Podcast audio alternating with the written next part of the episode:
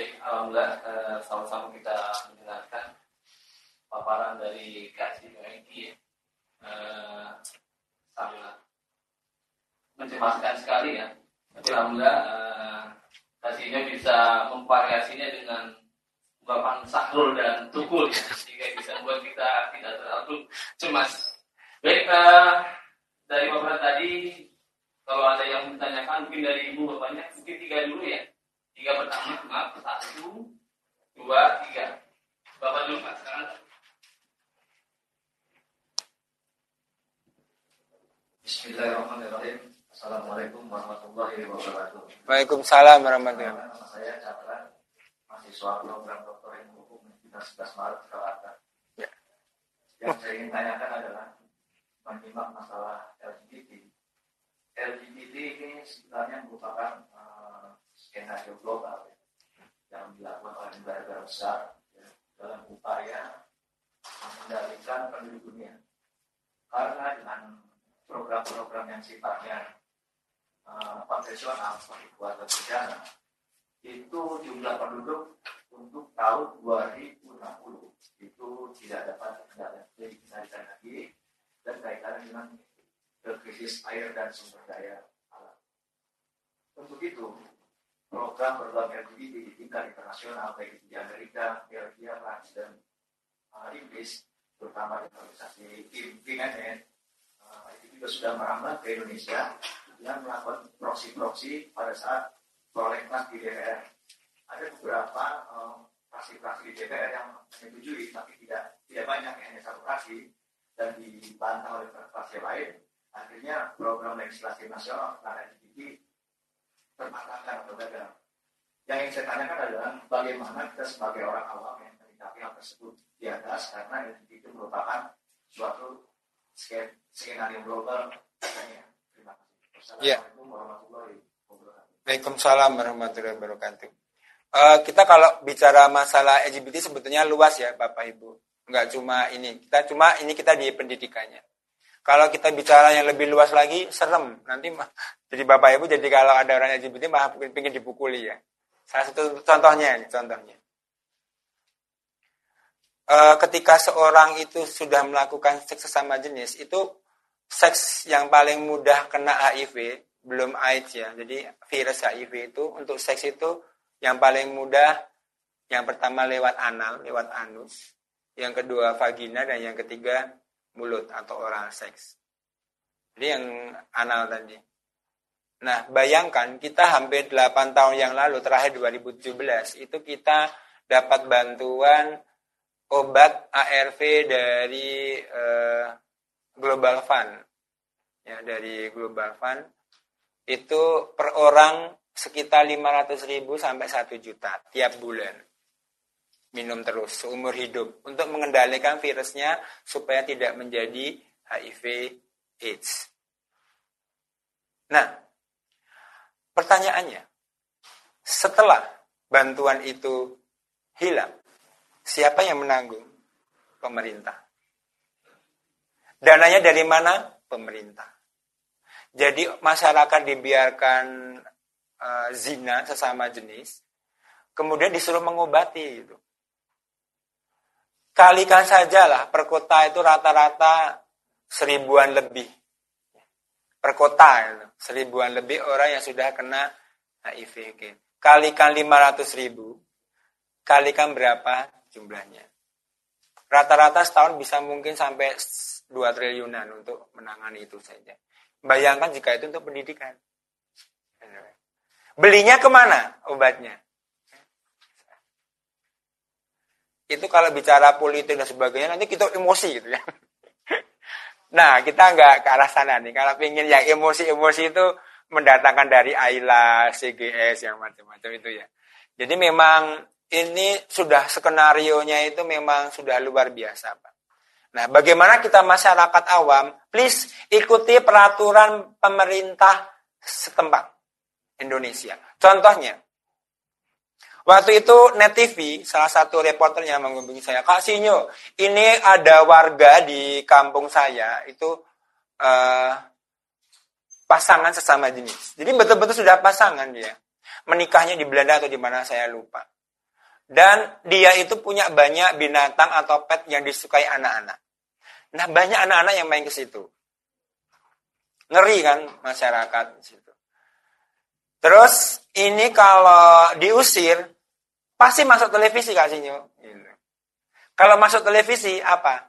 Bantuan dari luar negeri tambah banyak. Itulah kemarin Pak JK itu melarang bantuan dari uh, untuk masuk ke sini. Karena bantuannya uh, biasa. Saya ngisi di Indonesia itu, Bu. Pak, itu kalau normalnya ya, tiga jam di luar transport dan akomodasi itu 10 juta. Di luar transport dan akomodasi. Sekelas saya. Tapi saya keliling Indonesia gratis. Nggak ada biaya sekalipun. Transport iya, karena saya nggak ada dana. Mereka kalau mengadakan acara di hotel bintang 3 ke atas, Bapak Ibu kalau datang dikasih goodie bag, transport dan sebagainya, luar biasa bantuannya. Jadi memang kita ikuti peraturan enggak? Misalkan contohnya tadi, bagaimana sikap kita? Lapor ke Pak LT dulu. Pak LT ini bagaimana kita tanda tangan semua disuruh pindah. Pak RT nggak mempan, RW. RW nggak mempan, ulama sekitarnya. Masih nggak mempan juga polisi. Kenapa? Sudah meresahkan warga sekitar. Jadi jangan di dipukuli, disiksa karena dia nanti bantuannya semakin banyak. Yang awalnya mereka dulu bisa memindahkan homoseksual di luar gangguan jiwa. Jadi dulu dimasukkan gangguan jiwa di DSM 1 dan 2. Di DSM 3 tahun 70 dikeluarkan. Kenapa? Karena dulu menurut mereka ditemukan itu ada di gen atau DNA, itu keturunan. Akhirnya karena sekarang nggak terbukti pakai kata HAM, hak asasi manusia. Jadi bukan dia nggak berada lagi, ini keturunan susah. Karena terbantahkan. Akhirnya eh, ini gue terserah gue dong hak asasi manusia seperti itu. Nah di Indonesia amannya kita negara Pancasila Pak. Jadi sila pertama itu sangat membantu sekali. Ketuhanan yang Maha Esa. Sudah nggak mungkin LGBT diakui di Indonesia. Karena sila pertama adalah ketuhanan yang Maha Esa. Kecuali, kecuali ya, kecuali Pancasila diganti. Atau pemimpinnya mengotak-atik makna dari ketuhanan yang Maha Esa. Bisa jadi seperti itu. Tapi Alhamdulillah sih sampai sekarang kita masih di Eropa dan Amerika 50% sendiri masih banyak nolak Pak. Tapi kenapa mereka agama nggak masuk dalam tata negara? Nanti kita sudah bersyukur ya agama dimasukkan dan jadi penelitian dan sebagainya agama nggak unsur agama nggak dimasukkan terserah mereka. Nah voting voting pun itu ya karena voting perwakilan ya, ya sudah masih banyak yang konservatif, maksudnya yang mempertahankan itu. Nah, tadi Pak, jadi kalau untuk masalah masyarakat, sebaiknya ikuti peraturan. Jangan main hakim sendiri. Karena kalau main hakim sendiri, nah, nah kadang Bapak Ibu pun juga kadang menyakiti gitu. Misalkan ada waria, banci, itu yang eh di itu kan. Ada misalkan minta maaf almarhum Olga, malah kita nonton itu malah, malah senang. Anak-anak jadi oh kalau gitu cari uang mudah ya aku pengen seperti saja seperti itu. Jadi kita masyarakat ya mengikutilah aturan Islam, aturan pemerintah ini untuk ya tidak mengembangkan itu dengan cepat. Seperti itu. Ya. Ya, selamat siang Mas Ingo. Ya. Ini bertanya, um, kalau di sahabat peduli sendiri pendampingannya seperti apa? Peduli sahabat, peduli ya. Peduli sahabat itu pendampingannya seperti apa? Karena yeah. kalau tadi saya baru melihat paparan mengenai penyebabnya saja. Tapi kalau itu sudah terjadi seperti apa? Iya. Yeah. Karena uh, saya pernah terlibat juga di komunitas AIDS. Yeah. Itu memang banyak sekali.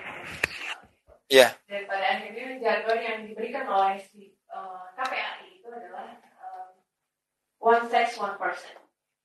Jadi lakukanlah hubungan seksual dengan satu orang dan secara aman.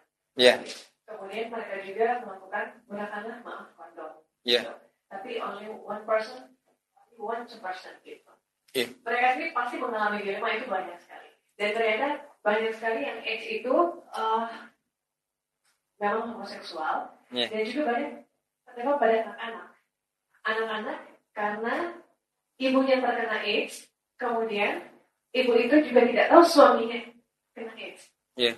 Gitu. Jadi bapaknya ganjen yang nggak tahu di luar, akhirnya istrinya kena AIDS, anaknya kena AIDS. Itu juga perlu mendampingi lebih lanjut. Nah yang ingin saya tanyakan adalah bagaimana pendampingan uh, di sahabat peduli? Karena ada juga mohon maaf ada satu kasus uh, yang seperti Kak bilang kemudian soleh, kemudian dia aktivis, yeah. dia suka one apa same sex attraction, kemudian dia mencoba menikah dan dia tidak bahagia. Yeah. Gitu ya. Dia tidak bahagia, dia ketemu psikolog, terapi secara terus menerus, pokoknya dia tidak bahagia, dia menjadi tidak produktif dan sebagainya, dan pada akhirnya dia memutuskan untuk bercerai, and he is happy. Yeah. Gitu. Kalau psikolog sendiri berusaha pendekatannya adalah well-being klien. Apa yang klien mau bahagia gitu. Yeah. Jadi yang terpenting Anda tahu resikonya, Anda tahu bagaimana harus bertindak dan itu yang harus Anda jalani. Gitu. Ya. ya, terima kasih. Uh, untuk pendampingannya, itu kita ada beberapa poin sebetulnya, tapi ini saya jelaskan ini yang salah satu poin terpenting itu uh, memang yang kita bantu yang ada niat untuk berubah. Yang ingin tetap stay di jalan Allah itu yang kita bantu, karena itu modal utama. Kalau yang ketahuan istrinya kemudian dipaksa ikut peduli sahabat, ketahuan orang tuanya, biasanya oleng di tengah jalan oleng, relapse dan sebagainya seperti itu. Tapi kalau yang atas keinginan sendiri itu e, berjalan lancar atau baik-baik saja. Nah, eh, pendekatannya macam-macam dari kita, tapi intinya seperti ini di kita. Jadi garis besarnya itu ada pra PR, pra PR itu semacam wawancara dan sebagainya latar belakang dan bla bla bla. Kemudian simulasi. Jadi kita memberikan simulasi. Kita nggak mungkin mendampingi seumur hidup. Jadi uh, setiap klien itu diberi simulasi. Simulasi apa? Simulasi yang akan dihadapi nanti. Contohnya nih di PR 4 misalkan.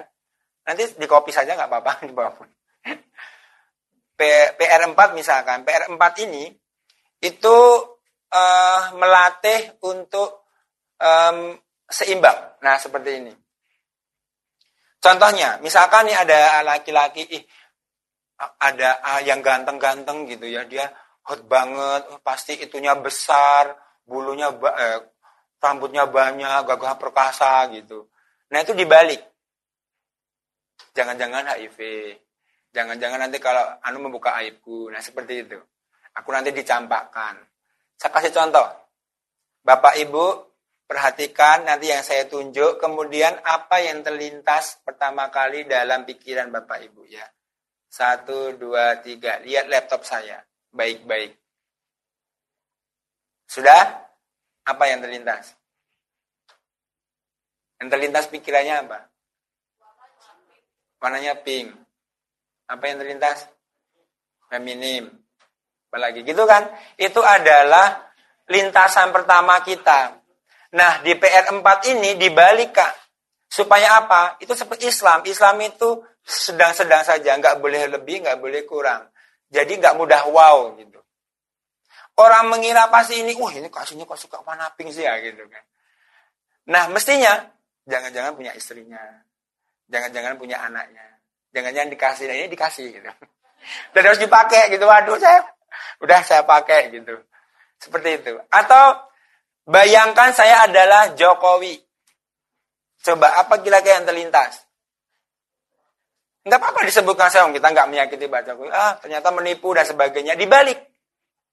Eh, jangan-jangan Pak Jokowi itu ditekan oleh uh, partainya. Pak Jokowi sepertinya baik tapi tidak menguasai dan sebagainya. Intinya apa? Supaya uh, dia nggak mudah goyah gitu. Nah ini simulasi kak, dijalankan selama sebulan, nanti ada pelanggaran atau enggak dan sebagainya. Nggak bisa kita mendampingi seumur hidup. Nah simulasi ini manfaatnya apa? Manfaatnya dia memahami dirinya sendiri. Karena selama ini mereka salah kaprah gitu. Misalkan menikah, aku menikah supaya aku dianggap normal untuk menutupi dan sebagainya. Atau untuk berobat, bukan itu tujuannya menikah. Termasuk bagaimana mencintai istri dan sebagainya. Kebanyakan mereka gagal malam pertama, akhirnya heboh, takut dan sebagainya. Mereka tidak tahu perempuan. Mereka Kak Sinyo, saya laki-laki yang terjebak dalam tubuh perempuan. Saya jawabnya mudah. Emangnya kamu pernah jadi perempuan? Sudah. Nggak selesai. Belum seumur hidup, seumur dunia ini, laki-laki tidak akan pernah menjadi perempuan dan sebaliknya biologi, psikologi sudah beda. Banyak laki-laki, misalkan waria banci, yang dia nggak paham perempuan. Tetap laki-laki. Dan itu diakui oleh kaum LGBT sendiri ketika saya ngisi di KPAP Jawa Barat. Ya kasihnya mereka nggak paham yang wawan positif kan. Wawan positif yang positif HIV. Jadi seperti itu kak. Jadi pendampingannya kita e, mendampingi secara online dan offline karena banyak mereka yang tidak mau dilihat identitasnya dan itu sangat membantu sekali. Dan kita menyediakan tiga bantuan. Jadi bantuan ahli, yang kedua bantuan komunitas. Jadi mereka harus berkomunitas. Nah sayangnya kalau jadi satu, basalam. Banyak lembaga sosial yang mau kasihnya kita mendirikan pondok yuk khusus LGBT. Jadian Pak kalau dijadikan satu. Jangankan itu mau ustadznya bisa dikejar saya bilang gitu. Oh gitu iya saya bilang gitu. Jadi jangan sampai dia dijadikan satu. Kalau dijadikan satu bahaya. Bayangkan nih.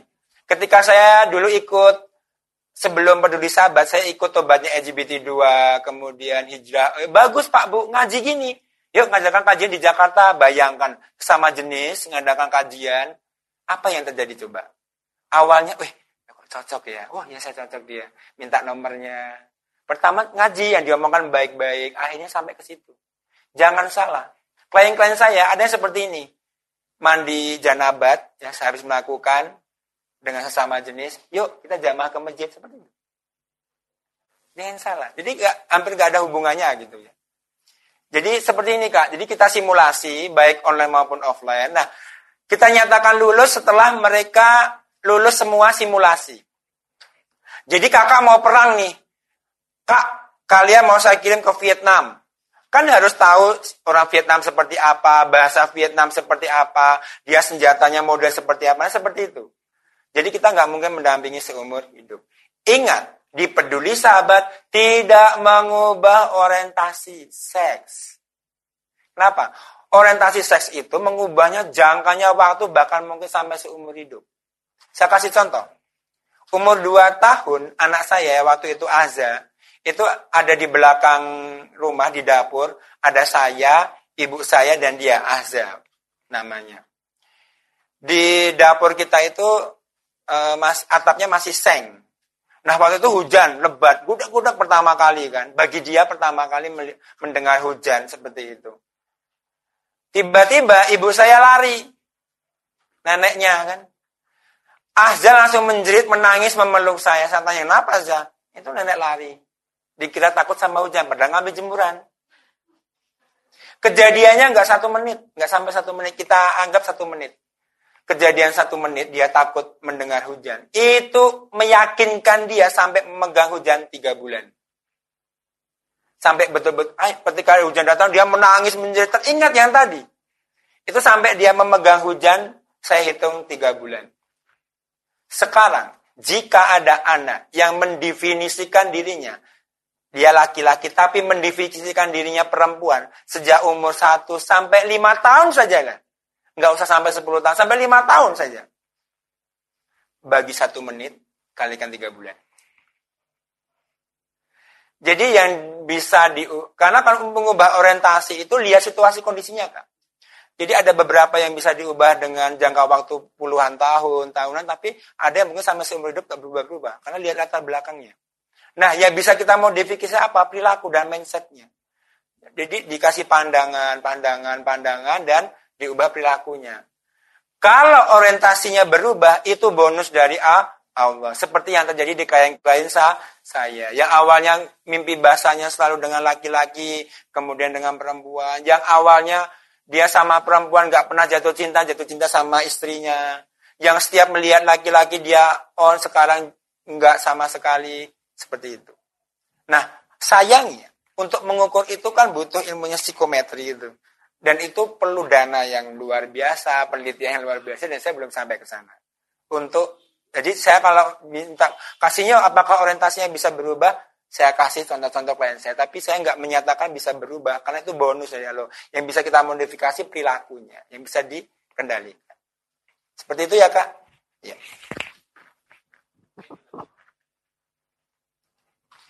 Waalaikumsalam warahmatullahi Ya.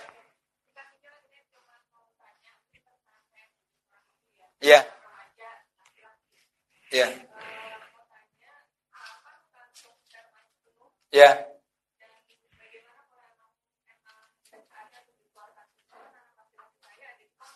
Ya.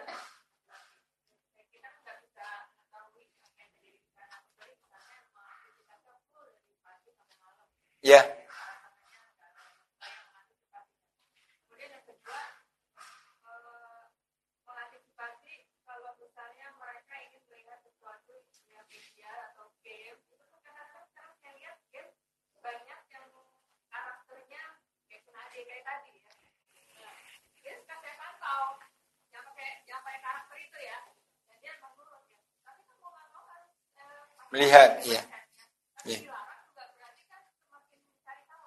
ya ya uh, tadi bu pertama kita memang harus punya basic bahwa kita adalah sahabat terbaik dia. Jadi kalau uh, ada apa-apa mereka ngobrolnya ke kita. Nah obrolan kita pun jangan salah bu bahwa selama ini kita kadang berat sebelah gitu. Titipan Allah kan ada dua. Titipan Allah kepada kita itu ada dua. Yang pertama fitrah. Fitrah itu adalah pengabdian kepada Allah. Anak terlahir dalam keadaan fitrah, mengabdi kepada Allah, Islam kan. Orang tuanya yang menjadikan dia Yahudi, Nasrani, dan Majusi. Itu akidah, kepercayaan, keimanan, menurut. Yang kedua, khalifah di bumi, akal. Akal itu apa? Berontak. Ingin ini, ingin itu, seperti iblis. Adam tercipta dari eh, api, eh dari tanah, aku dari api. Kenapa disuruh sujudnya seperti itu? Nah, dua-duanya itu harus diolah. Kalau cuma salah satu, yang diasah cuma akidahnya, agamanya melulu, anak-anak bapak ibu akan jadi pengebom. Akidahnya baik mungkin, tapi disuruh ngebom, udah nurut saja karena nggak menggunakan akalnya. Kalau yang diasah cuma akalnya melulu, jadi kaum liberal.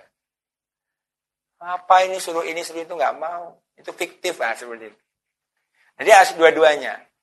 Nah termasuk ketika menjelaskan tentang onani, masturbasi, tentang eh, apa datang bulan, mimpi basah dan sebagainya. Di laki-laki, mimpi basah